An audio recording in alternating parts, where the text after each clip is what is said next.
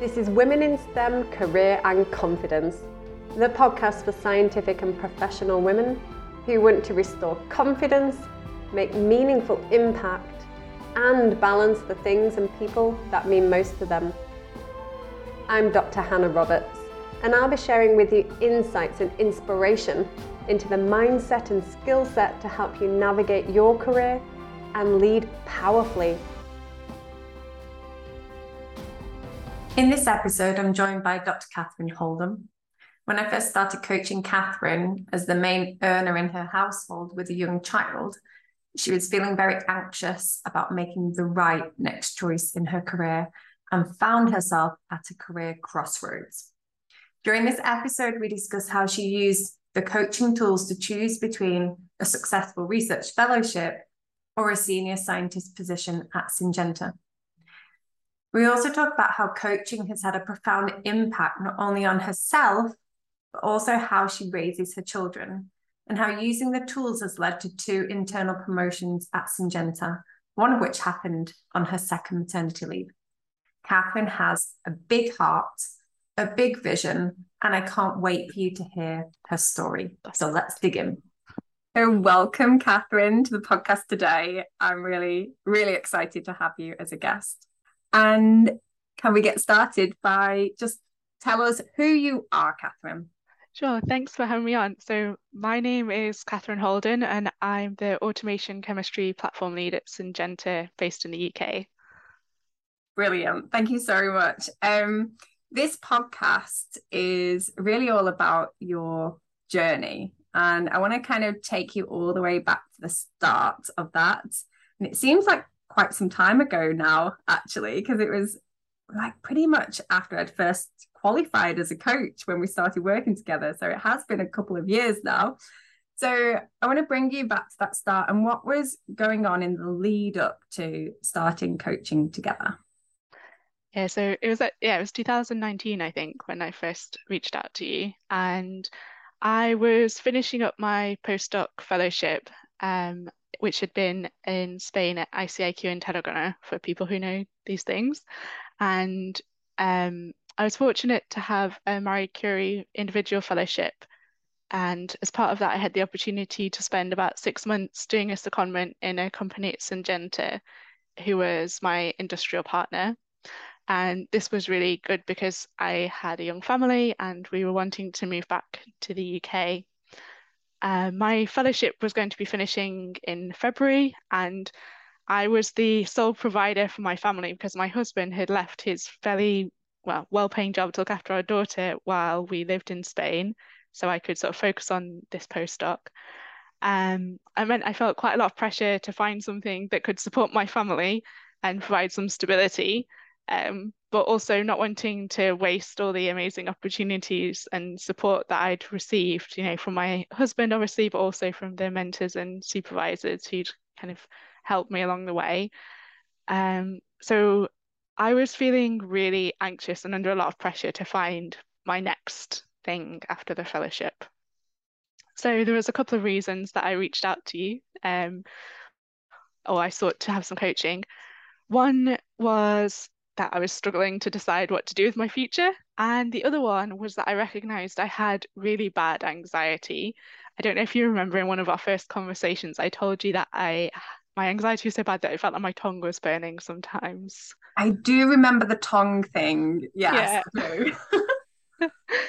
and I just knew I needed some help of some kind um, outside of the people who already knew me and were already helping me, someone impartial to talk things through and help me figure out, um, yeah, what to do really. So that's why I first reached out to you. Thank you. Um, and you do have a large family, so I do remember that you, when we first started, you had a lot of people that you could talk to, but none of them were impartial, and that was an important part of the process for you as well, wasn't it? Yeah, I've I've got a lot of brothers and sisters, and I'm pretty close to yeah to most of them. Like I can talk really easily with both my sisters, my mom, my uh, cousin Rebecca. So yeah, lot, lots of family support that I can kind of reach out to. I even had people within so within chemistry, within academia that I could um, talk to and were sort of mentoring me and helping me figure out you know the actual steps to take if that makes sense yeah. but the thing for me was that decision point trying to figure out which path to take almost. And you kind of had two choices that all coalesced within was it within the same week or something crazy like that? So yeah. about the two like choices that you ended up trying to make a decision around. Yeah so I earlier on in my um, postdoc, I kind of made a bargain with myself that if I got an independent or an individual fellowship, I would keep going on the academic track and try and get, um, you know, start an independent academic career. However, I knew I didn't want to do another postdoc because I felt like that wouldn't be a good way to support my family. It would mean too much moving around, too much uh, instability. So I pursued a particular fellowship at an um, at a university that I really liked and I thought would you know fit well for me and I managed to get support from the department and got all the way through to the interview stage for that. But at the same time, a team leader role had been advertised at Syngenta and um, I had a really good feeling about the atmosphere in the company. I quite liked being there, even you know, it'd only been a couple of months really, but it really felt like somewhere that I could maybe stay. And because I really didn't want to make the decision about which path to choose, I decided to apply for both and pull myself into both and ended up having interviews for both around around the same time and then actually being offered both um, at around the same time. so the university decided that I had to make the decision. I couldn't just let, you know, chance or fate or bad luck make the decision for me. Exactly. There's that kind of, well, I'll just go for it all. And whichever one I don't get, I'll go with. And then you're presented with the actual choice. You have to make the decision. Yeah. So, how did you go about making that choice? Well, in the end, it was actually really easy. I had a pe- or a person who'd been mentoring me throughout the process. Um, they gave me a piece of advice, which was choose the thing that make you think will make you, ha- you happy and as soon as they said they said that i could just feel it in my body i knew which one i would be happiest doing and i chose to stay at syngenta and start on an industrial track um, instead of going along the academic path that i'd sort of seen myself doing Yes, absolutely. And I just want to backtrack you a little bit to that interview stage because you you did start off by saying you know your anxiety levels were quite high during this time especially yeah. with the additional pressure and you were going through interviews and i know for many people interviews can be quite anxiety inducing in and of themselves. So i know we worked together on the interview. In fact i think it was like our first session and we yeah, had to come up with some kind of tools to help you manage the anxiety during these interviews. So do you want to say a little bit about that? Because I know the interviews went really well for you. Yeah, um, it was our first session, and you asked me how did I normally go into interviews, and I told you about how I used to go in with a lot of nervous energy, very positive, very excited, but definitely that kind of anxious, nervous energy. And you taught me a few techniques around, I think mostly it was around learning how to expand my awareness and to embody that kind of uh, different um, sort of energy going going into the interview, one that was calm and confident and um, yeah, just kind of what will be will be. that was that was how it felt. Um, so the thing that I actually did, particularly before the fellowship interview, was to go and find a nice peaceful spot in a garden just uh, close to where I was going to go and meet the panel uh, listened to some music. I think it was some Baroque music that you'd suggested to me. It was not something I'd necessarily would have picked uh, myself, but it really worked to get you into that kind of frame of mind. Um, so I listened to that music and then I did the expanded awareness exercise, which is where you just let your consciousness go out and out and out kind of into the sky and um, yeah, and just really let your mind expand. And so I went into that interview probably in a completely different way than I ever had done before. Um, yeah, really calm, stately almost, and yeah, it obviously it went really well. So there we go. I love that first session, something major to to um to get us started.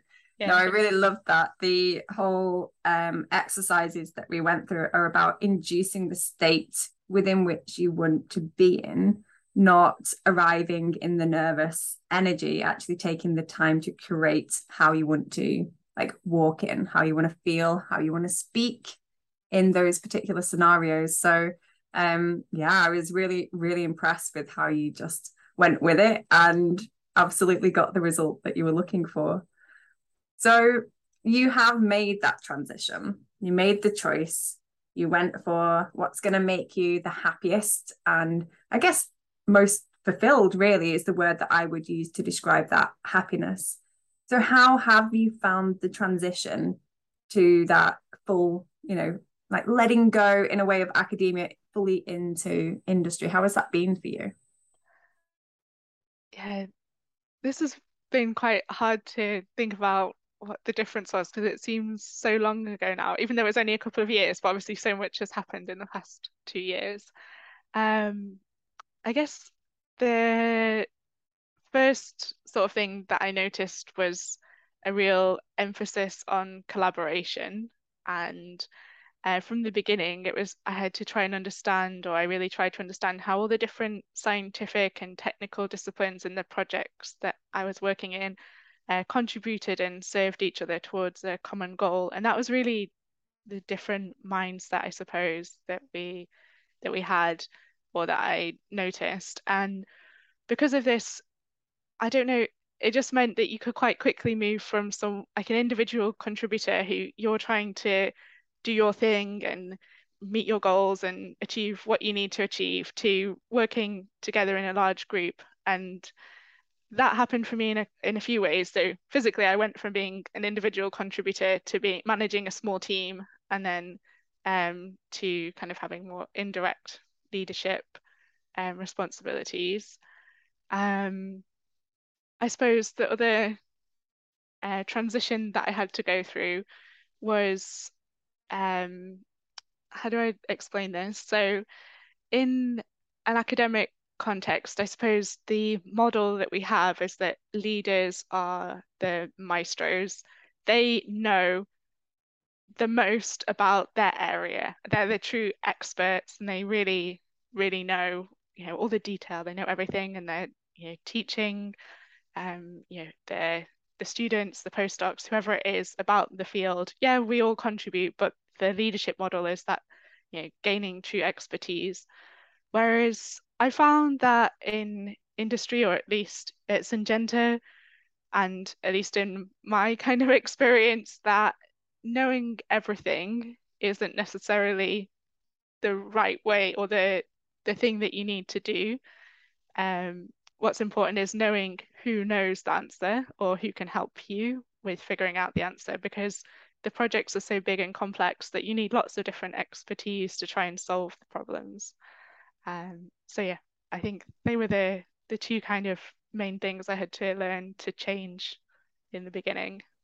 Yeah, I really get that because um, obviously I understand the context as well. If you don't know something in academia, it's like almost the ownership is on you to go and find it out, figure it out, get trained in it, like get into the detail of it. Whereas actually, when you work with lots of other people, then the question is very different. I love that. I've gone from like, how do I how do I do this to who who can help me?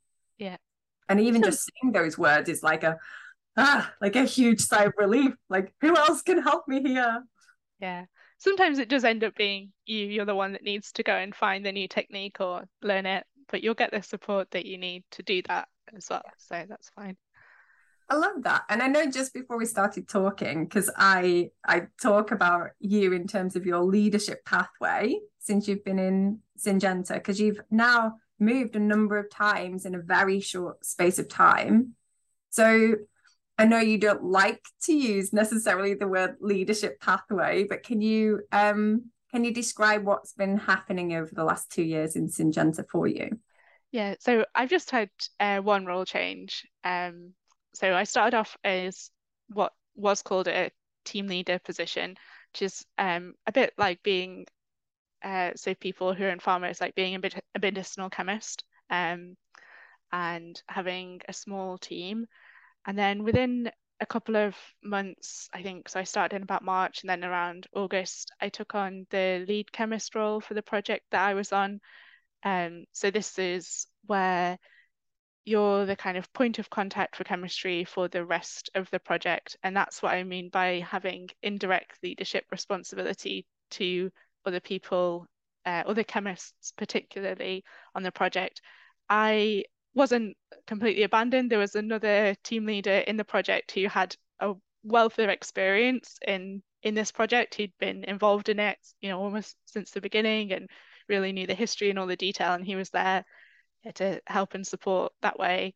Um, but he wasn't able to take on the lead chemist role because he had other responsibilities. So I was there to help make the sort of day-to-day or week-to-week decisions about you know which which compounds we were making and try and um, direct the sort of synthesis chemists into where to uh, put their energy, if that makes sense, but without being their manager. So you can't, you don't just tell them this is what you're working on. It's about setting the context or the vision for the project, like what needs to be done at this stage in the project, and um, what will help us answer the questions that we need to answer as a project. So these are the compounds that we want to try and focus on, try and deliver to the glasshouse for screening.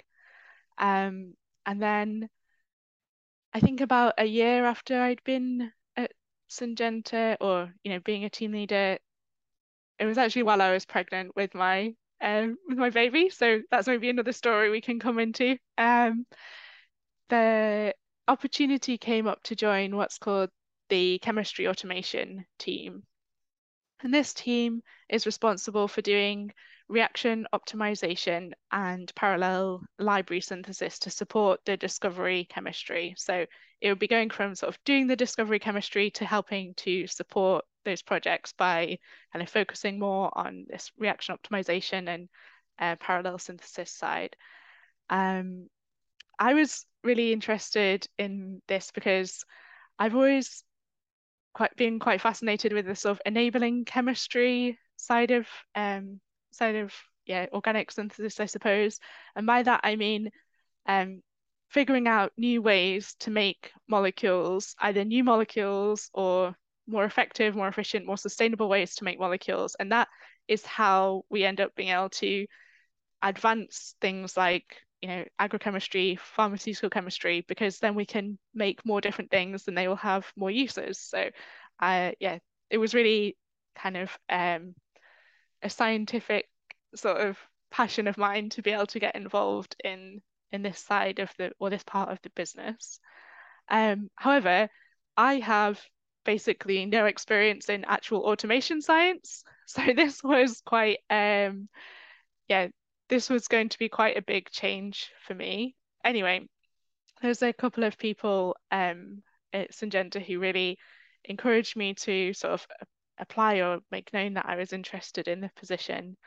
And I did the I did the interview when I was about I don't know probably eight months pregnant, so I felt very big over Zoom as well, which was not uh, not ideal. And it was a it was a, a challenging experience, I guess, because it was it wasn't something that I'd planned to go for at that stage in my career. Um, I was quite happy doing what I was doing. I was learning lots and I hadn't really expected to start moving forward quite that quickly. Anyway, um, so then about I don't know a month or so after my baby was born, my manager dropped me an email said like, oh, when you you know when you got some time, could we chat? And um, they decided to offer me to move to that team, which um, meant kind of expanding my responsibilities in terms of uh, the number of people I was line managing, how complex the sort of management was. Um, they weren't they weren't going to offer me the kind of group leader level role because we were all quite aware that I didn't have that level of management experience yet. And I was perfectly happy with that. Also, knowing that I would come back from maternity leave into this role with on a steep learning curve, it was important to make sure that I was supported to grow in a you know in, at a pace that was suitable for me not just being kind of thrown in off the deep end um yeah so when i came back from maternity leave a few months ago now i sort of started off um yeah part time and slowly built up my my hours, and that was in this new role as sort of what's been rebranded as the platform lead for chemistry automation at Jealott's Hill. So there's a few of us, um, yeah, me at Jealott's Hill, and then a couple in Switzerland as well. And I think that's such an incredible pace of journey. As you said, you weren't quite expecting everything to happen so quickly for you in Syngenta. And I love the fact that you are, you know, stepping more into your natural talents and capabilities in this role as well. You've talked with, you know, passion about why you want to do that role as well. But if we take you back to, you know, starting the journey with tongue altering anxiety to being able to move so quickly through this pathway in Syngenta.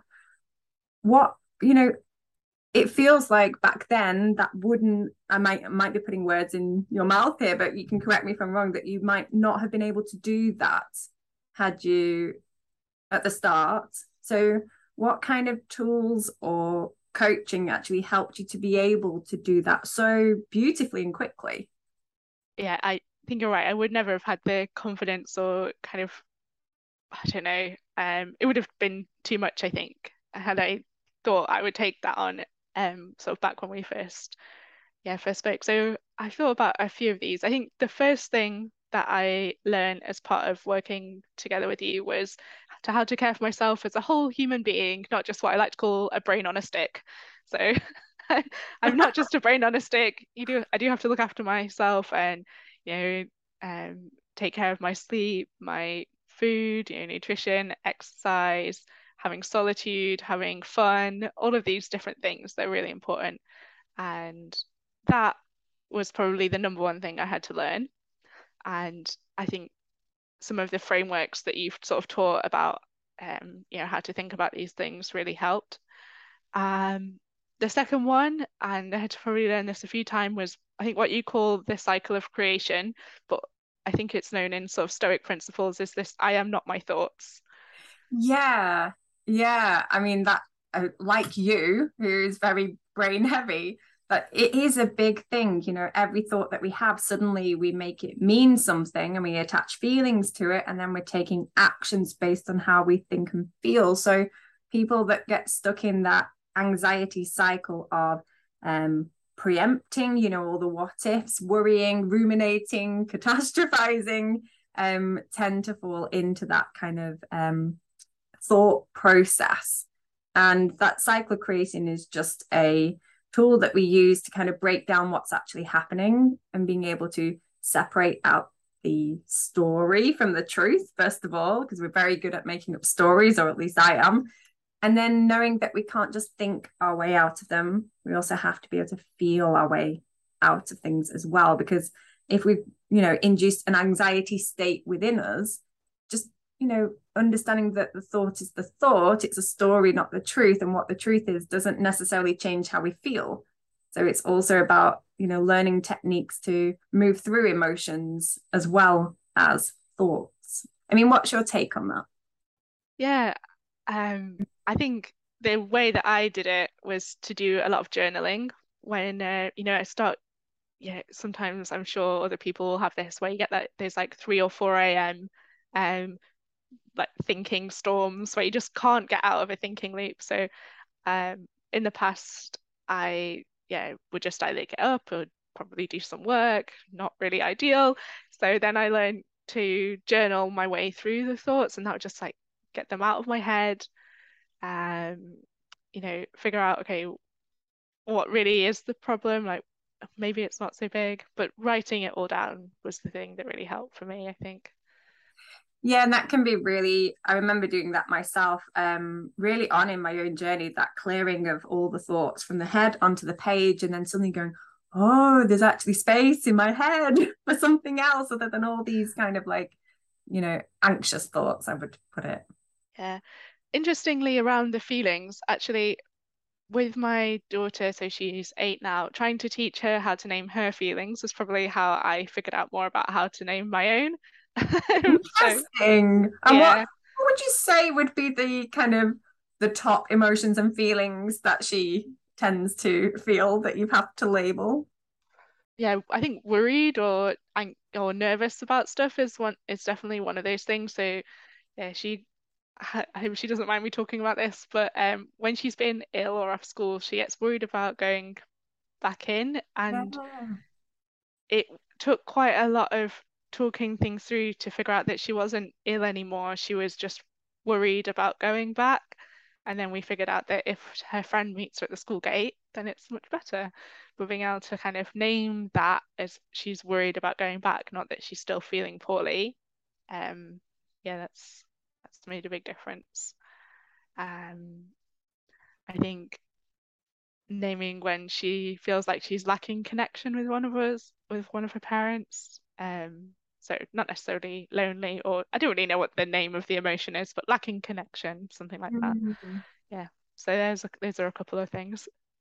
And she's been someone who's taught you, I guess, in that process of helping her. You've also been helping yourself with the emotions. What do you do with them once you've labeled them?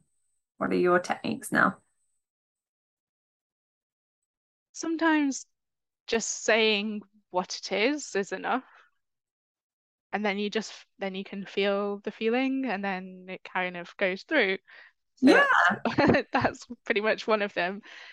Sometimes, you know, we need we figure out like, does she need to feel like she needs to go and like bounce on the trampoline or you know have cuddles on the sofa and a story. Um, yeah. So sometimes it's like you're missing something that you need, and I'll do the same now for me as well. Like, okay, do I just need to go and have a walk outside or go for a swim or have a bath, that kind of thing. Uh, I'll tell you a really nice story that happened a couple of weeks ago. I was super tired on Saturday and feeling kind of emotional, and I told her, and she said, Mummy, I'm going to run you a fancy bath. So she went up to the bathroom and ran me a bath, bubbles in, got some candles, and then went and asked my husband for the fancy wine glass. she can give me a little glass of wine as well. So yeah, I love this though, because these are all things that the next generation of um, you know, little people coming through are going to value their own self-care and be able to take ownership of thoughts, emotions, and feelings and have that self-awareness. I think it's huge. yeah, it's incredible. I don't remember being that self-aware of my emotions at that age. And yeah, hope yeah, I think it is a generational thing, but also, yeah, as a parent, I'm going through it and then teaching her at the same time. So she hopefully won't have to do the same thing. Yeah. Wait till she's 30 to figure that out or whatever. I know. I have a mentor who always says, you know, you can either let that feeling go or you can hang on to it for another 20 years. What do you choose to do? I'm like, oh, I'm going to let it go. I'm going to let it go. I don't want to hold on to it. But yeah, I think that's um I think that's great. And in terms of work now, so you have been you know stepping up into leadership. I wondered if in that process, you know, because as we move through leadership, it can sometimes become really obvious that you might be one of the only women in the room. So, what have you noticed for yourself in terms of like equity and inclusion and diversity as you've been moving through? Well, this is quite interesting because at Syngenta, I don't feel that at all.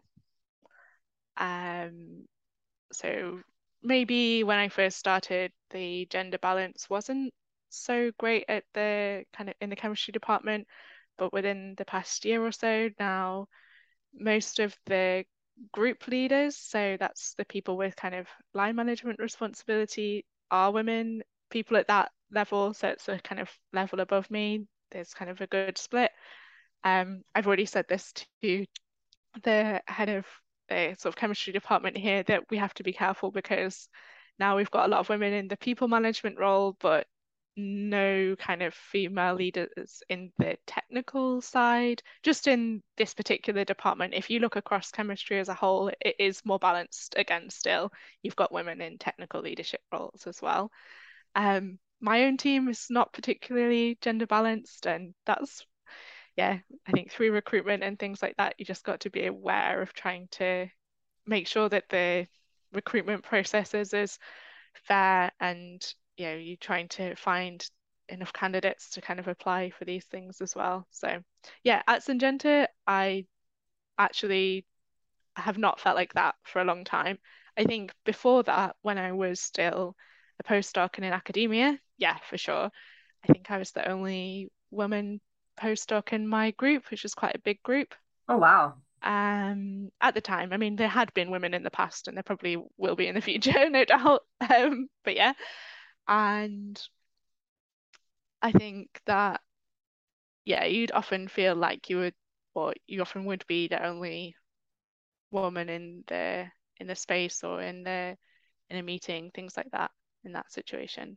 But no, um, it's it's a different story here, and I think that's why I like, well, why I felt so keen to sort of stay at Syngenta when I got here because it just felt completely different to the sort of spaces that I'd been in before. So great to hear, Catherine. It really is. Um, and I know that you have thoughts about how you also want to make a bigger difference in the world as well, um, maybe beyond the technical side. So, how would you describe that bigger difference you feel called to make? I suppose, yeah, throughout, well, at least since I was doing my PhD or when I started to become aware of this, it was so important to me to try and address, yeah, address the, what I noticed first was obviously the gender imbalance. Um, but then as I learned more, you know, it's other minoritized groups as well. But the way that I feel it's important to tackle some of this is to change the the atmosphere or the culture that is in I'll just I'm going to limit myself to kind of organic chemistry because that's what I know that's where I operate if that makes sense. And that's how I try to make a difference in my own work or in the and the people that I touch through my work and my leadership is to make sure that the culture we're in is one that's yeah much more open and honest and inclusive and try to get rid of any of those more sort of toxic and negative practices that were yeah, that I kind of witnessed or experienced as I was going through. Um, but then more specifically, I suppose I've joined the organising committee for the European, or no, for the Empowering Women in Organic Chemistry conference, the European version that's uh, happening later this year. yeah. so, uh, yeah. So watch that space. That'll be late, uh, yeah, in summer next year. Um, and for me, that's really about trying to have more of an impact outside of my own uh, little bubble of where I work. So yeah, and I think that. I think that is hugely exciting, and I think that also speaks to this real ability to be able to handle so much more than we thought was even possible before. Because i remember before i started out on my own you know personal development journey i was struggling to handle with what i had you know on my day-to-day plate without even thinking about adding anything else in that would have been like overwhelmed city so it's being able to have like you said that putting yourself first the balance and then that almost opens yourself up to being able to like champion things and have more of an impact and influence as well. So it's really great to see you stepping into that space as well. Yeah, one of the reasons I wanted to stay on an academic career path was to like make a difference in organic chemistry and academic organic chemistry and to, if I'm honest, that's probably one of the driving reasons why I was trying to stay on an academic career path. And then I just realized I didn't have the energy to do everything I wanted to do. So, you know, have a family, you know, do research, look after people, and change the you know, no, I was going to say change the world. but, yeah. And I would say that you are because you're changing your corner of the world, and that you know, when lots of us go out there and do that, it does change the world. Yeah. It makes a big difference. So it's great now that I'm in a position where I'm doing the things that I love, but I can still have that impact through through a different way to how I thought, but still, yeah, achieving what I was really important to me, yeah, a few years ago. I love that. I love that. And there are, like you said, there's not just one way of doing it, there are multiple different ways to have that impact that you want to create as well. So I have a couple of questions now before we finish, if that's okay. Sure. So I would like you to go back to a point in your past, like in, you know, in your past history, and it can be any point along the timeline. And I want you to tell us what that moment in time is. And if you could go back to yourself at that moment in time and whisper something in your ear, piece of advice, maybe, or words of encouragement, what would that time in your life be? And what would you say to yourself? Uh, I guess I don't know exactly which point in time this would be. Probably when I was at university. I go back to that time and tell myself, uh, stop worrying about what other people want for you and figure out what you want. Yeah. Yeah, making that big shift. I love that. Love it. And I know that you have done one to one coaching with me, you've done group coaching, you've done the Career Design Mastermind course, and Syngenta are also paying for your one to one coaching now, which I think is incredible. And it's so nice to work with you one to one again as well. But what advice would you give to somebody just starting out coaching with me? What advice would you give to them? Um, I suppose, I guess the approach that I've taken is just go into it completely open-minded and let Hannah take you on that journey because we she does some really fun things and um by not controlling the process that we need to do and just treating it as an experiment or an adventure, then um, I think the levels of self-awareness that I've achieved have been so much more by just yeah putting myself in her hands and trying the experiments yeah trying things out so. I love that. And I often describe that to my clients as we first get started, particularly if they are scientists, you know, that um that approach of, you know, treat yourself as an experiment like yourself. Take the tools that we're using, take the techniques, try them out if they work, keep them if they don't. You know, you've tried them, they may come back again in the future and come around again. Um, but it's one big, huge experiment and adventure as well of opening yourself up to more. Yeah. Love it. Thank you. And thank you so much for joining me today as well, Catherine. Oh, you're welcome. It's a pleasure to be here. Thank you for listening to Women in STEM Career and Confidence. To get further support in your journey, join me in Breakthrough Unleashed on Facebook.